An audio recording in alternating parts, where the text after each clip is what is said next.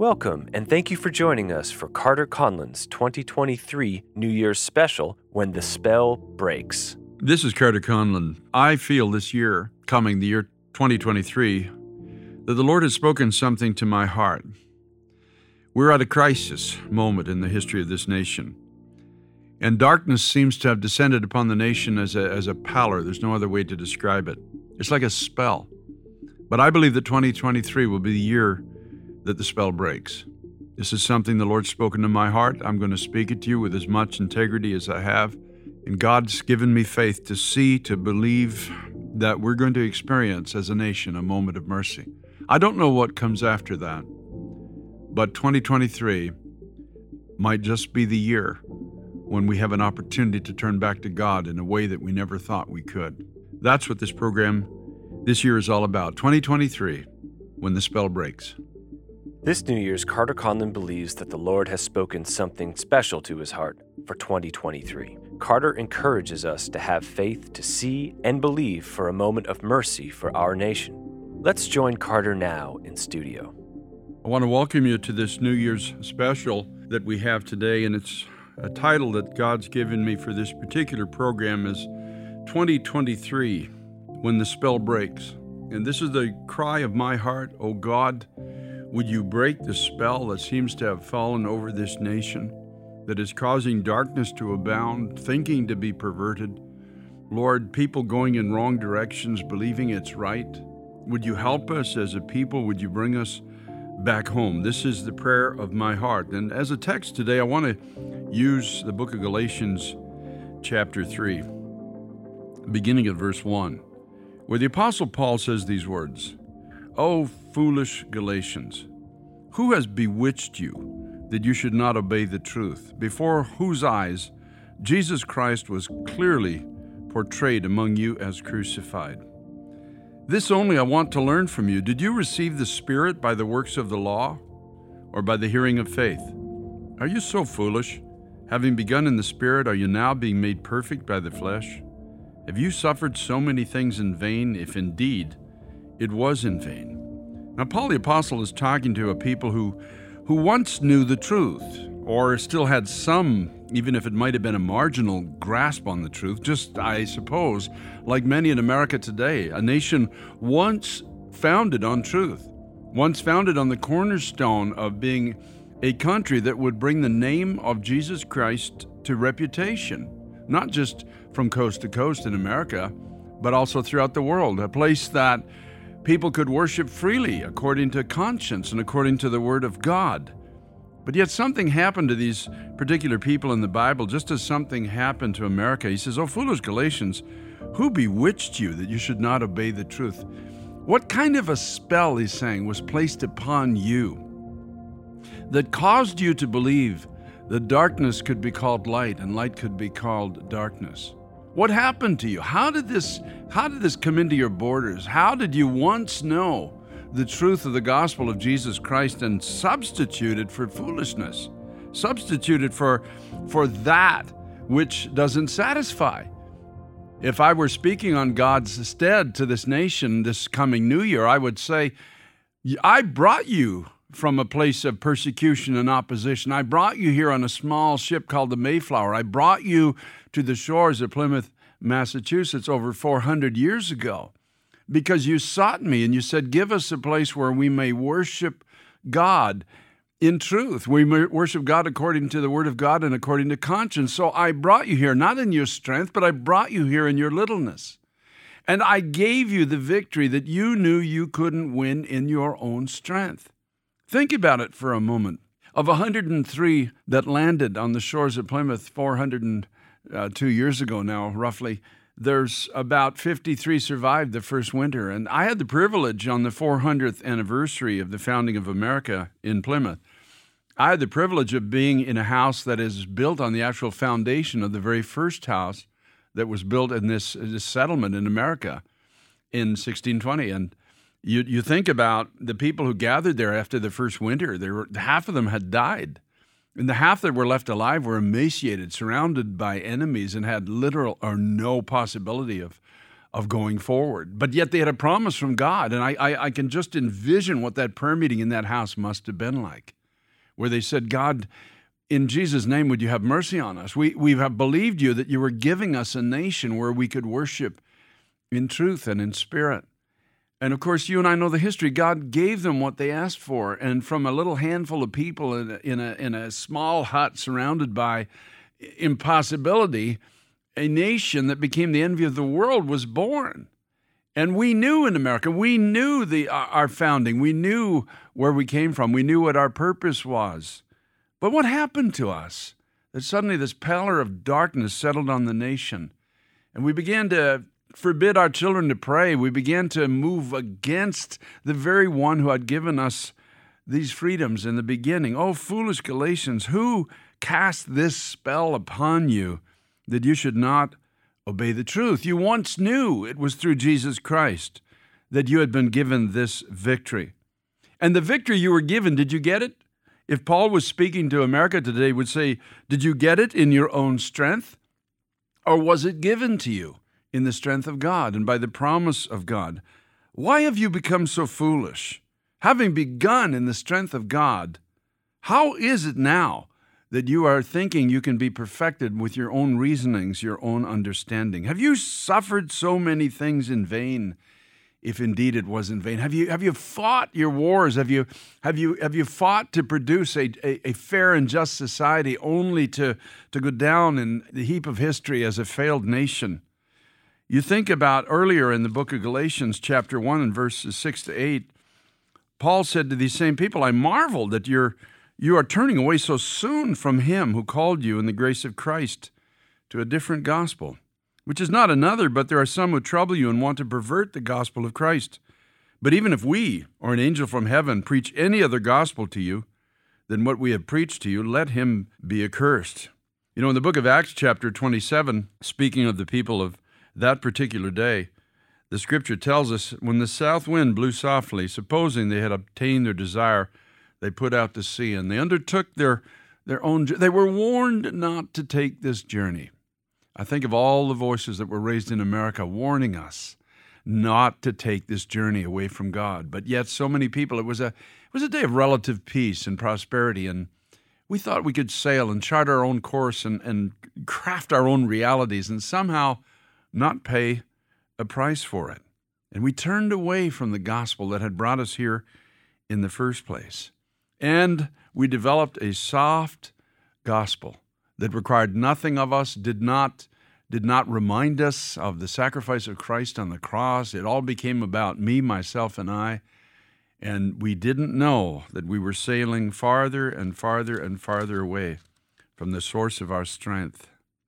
And now we've fallen under a spell. I don't know how else to say it. America, there's a delusion on this society that is mind boggling. It's, it's almost unthinkable that we are becoming the people that we are presently becoming. How did we fall under the spell of thinking that we could, we could be divided or living in disunity and somehow continue to stand as a people? Jesus said to them in the Gospel of Matthew, chapter 12, and verse 25, Every kingdom divided against itself is brought to desolation, and every city or house divided against itself will not stand. And we look at the division now in our nation simply because we've ceased to be followers of Christ. Let's, let's just put it out there very clearly and very simpler. We've turned away from the Word of God. The Word of God is no longer our guide. It doesn't guide our laws, it doesn't guide our courts, it doesn't guide anything uh, our families and our relationships. Now we have division in cities, towns, government, society, homes. There's division at every conceivable level in this society. So, how did we ever fall under the spell of thinking that we could be divided amongst ourselves as a nation and somehow continue to stand? In the book of Romans, in chapter 1, beginning at verse 18, here's what the Word of God says.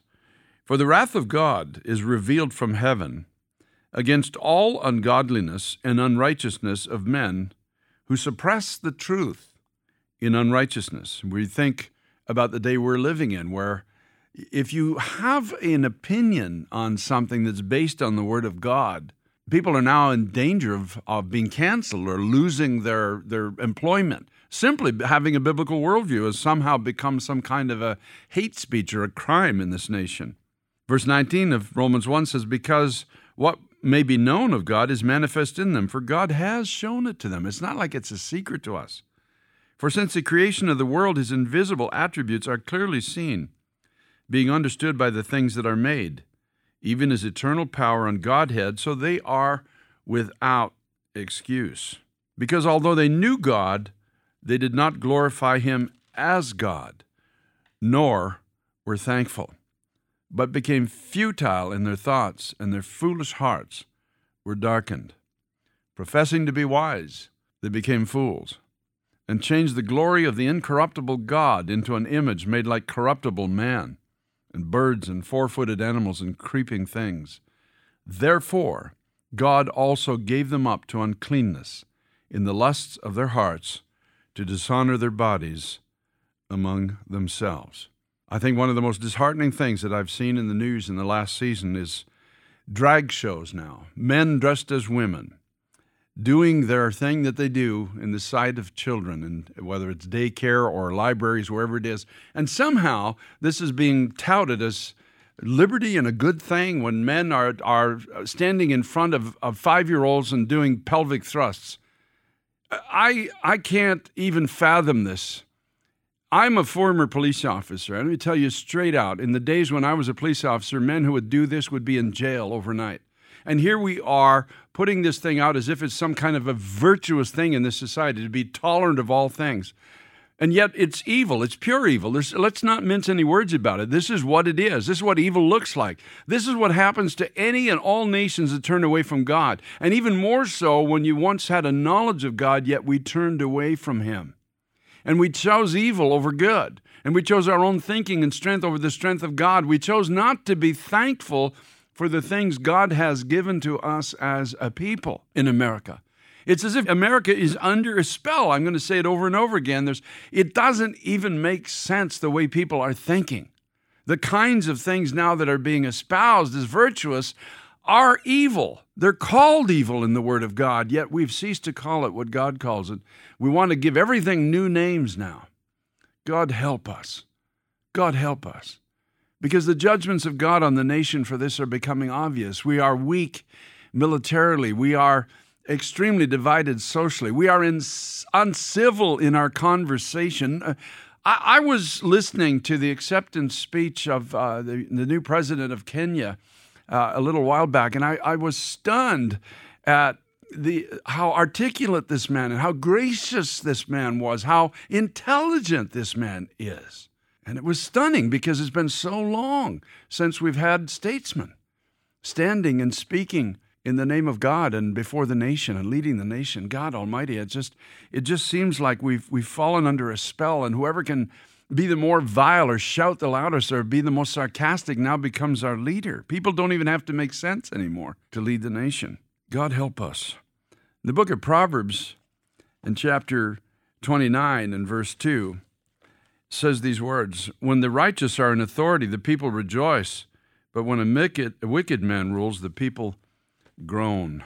And there is a lot of groaning in the nation today because we've professed to be wise and we've become fools. We've changed the glory of God, and God is giving up the nation to uncleanness in the lusts of our hearts. And now, as a society, we're beginning to dishonor our bodies among ourselves. And we're confused. We don't know what's up. We don't know what's down. We don't know what's male. We don't know what's female. It's just tragic, the spell that has come over this nation. We, we somehow believed that we could forbid our children to pray in their schools, and, and this is going to produce a positive result, and people accepting of one another, et cetera, et cetera. And now we have a whole generation so confused, so dark in many cases. And even in our colleges, the, the tragedy of shunning intelligence where there's there's no analytical thinking anymore. There's no ability to look at two sides of an equation and decide which one you'd rather follow or which one is, is right. Now it's just strict indoctrination. And young people are at the point where they have to color books or pet puppies if somebody has a contrary thought to their own thought. We, we've produced uh, a whole generation that is shunning uh, critical thought. It, it's almost unthinkable that we're doing such because there's no ability now to reason what is good and what is not good, or what I want to follow and what I don't, because the both sides of the equation are not being presented to the young people of our particular time.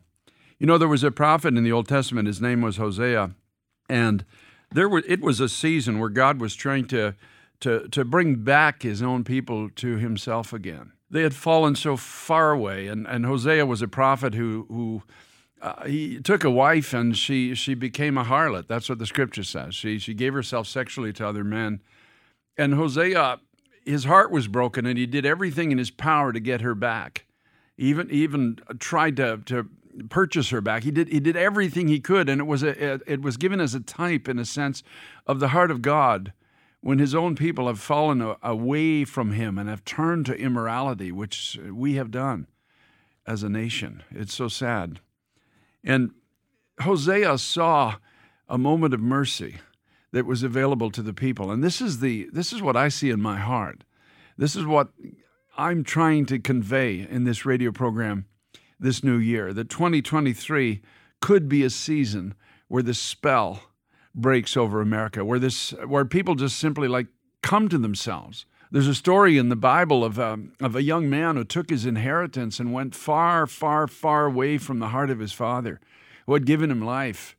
And he spent everything on himself, and he ended up in a, in a field uh, feeding pigs and, and longing for, their, for even their food to be his own. Uh, he, he never dreamt he could fall so far from what he had been born to do and what his inheritance really was and the house that he'd come from. We as a, as a country couldn't dream that we've fallen as far as we have. Uh, the, the, Pilgrim Fathers, if they saw what we were going to become, I wonder if they would have got back on the ship and headed home. If they saw the kind of a nation that America was going to turn into over time. Hosea, the prophet, says these words Oh, Israel, return to the Lord your God. Just like the prodigal son, who the scripture says one day he just came to himself and said, What am I doing here? And this is, I think, what is about to happen in this nation. There's, there's about to be a moment of conscience. There's about to be a season where this, this, this spell of darkness breaks over this, this society.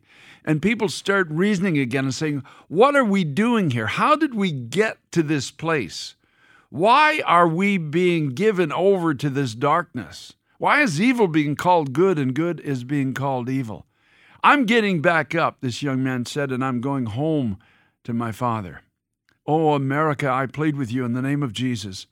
It's time to get up. It's time to let this shake this, this darkened thinking away and get up and start heading back to God, saying, The young man said, it's, it's, It was better in my father's house than it is here. There was bread to spare, and in this place I am dying of hunger. And we are a nation that is starving for truth. We're starving for direction. We're starving for stability in our homes, our families, our cities, our towns, and in our states and in our country. We're starving for righteous leadership again in the nation. God, help us. Hosea said in chapter 14, verse 1 O Israel, return to the Lord your God, for you have stumbled because of your iniquity. You, you've fallen because you have embraced sin. You've embraced wrong thinking. You walked away from the one who gave you life, who created you for a divine purpose, much bigger than anything that comes out of your own heart and out of your own mind. But you, you walked away. You sold yourself for nothing when you were one who belonged to God. You sold off that relationship and you undertook this journey into a dark, dark place where you began to hate everything that was good and and love everything that is evil. Take words with you, Hosea said, and return to the Lord and say this to him Take away all iniquity, receive us graciously, for we will offer the sacrifice of our lips. Take away this crooked thinking, Almighty God. Bring us back to the place that we are supposed to be as a people. Give us back, O oh God, the integrity that we once possessed. Give us back the willingness, Lord, to be reasoned with by your word. Give us back worship in your house again. Give us back preachers in this nation that will open the Bible and speak the truth to our hearts again. Oh God, give us back stability in our homes, our marriages. Give us our children back. Oh my God, give us back stability. Take words in return, saying, Take away all iniquity, receive us graciously, for we will offer the sacrifices of our lips. Oh God, forgive us for what we have done. Receive us, God, for we know you're to be a, you to be a God of grace. We know you to be the one who went to a cross, the one who said, Father, forgive them, for they don't know what they do. We know that forgiveness is at your the, the center core of your heart. So God, receive us as we come back to you and we will give you, we will begin to speak to you what is right. We will begin to call you Lord again. We will begin to honor you. We will allow our children to pray in their schools and in their homes. Verse 3 they said, Assyria will not save us, nor will we ride on horses, nor will we say any more to the work of our hands, You are our gods, for in you the fatherless find mercy. We're done with mixture. Assyria was a place of mixture. Mixture will not save us. We will not look to escape all of the storms that have come upon us because of what we've done to you.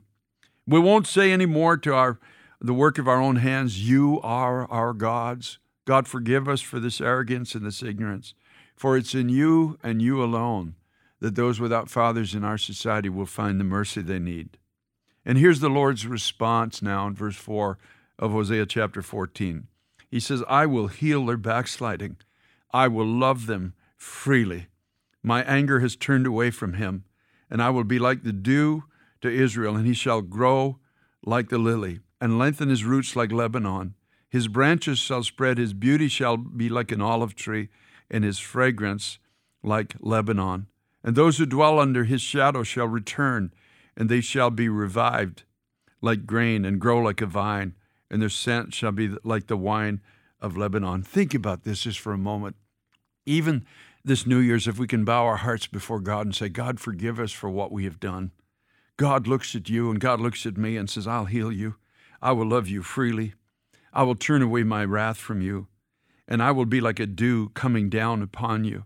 I will give you stability and strength in the midst of every storm you're going to have to face. Your influence will spread, and there will be beauty like in an olive tree among you, and you, there'll be a fragrance uh, a sweet smell again instead of a stench, instead of the stench of sin. And those who dwell under your shadow will return. Those who, who came here 402 years ago to find freedom, those who now dwell under the shadow of this great initial victory shall return to this place and be revived again like grain. They shall grow again like a vine, and their scent shall be like the wine of Lebanon. It speaks about joy will come back, back into our borders again love and laughter will come into our homes. There'll be a, a natural caring and compassion for one another in our cities, no longer bitterly divided, no longer under the influence of godlessness. Ephraim shall say, What have I to do any more with idols? I've heard and observed him. I'm like a green cypress tree, and my fruit is found in me. In other words, there'll be no more, no more mixture. People will say, I'm, I'm going to live for God. I'm going to serve God the rest of my life. I've, I've heard him. I've seen him and He's promised to make me like a green tree and promised to give me that which in my life which can only come from Him. And He finishes in verse 9 by saying, Who is wise? Let him understand these things. Who is prudent? Let him know them, for the ways of the Lord are right, and the righteous walk in them. Father God, in Jesus' name, this is my prayer. Let 2023 be the year that the spell over America is broken. God Almighty, let there be a returning to your house. Let there be an ingathering, a moment of mercy. Let there be life back in our families, in our homes, in our cities. Let there be miracles. Do, God, what only you can do, Lord. Jesus Christ, we dedicate this year to you, God, and we dedicate it to crying out to you, to calling out to you, until we see the answer to every prayer in every heart, at every home, at every table, from every voice. Jesus Christ, forgive us. We love you. Thank you for loving us. And thank you that 2023 will be a year when the spell breaks. In Jesus' name, amen. Thank you so much for joining us for Carter Conlon's 2023 New Year's special, When the Spell Breaks. For more specials like this one, visit carterconlon.com. Happy New Year.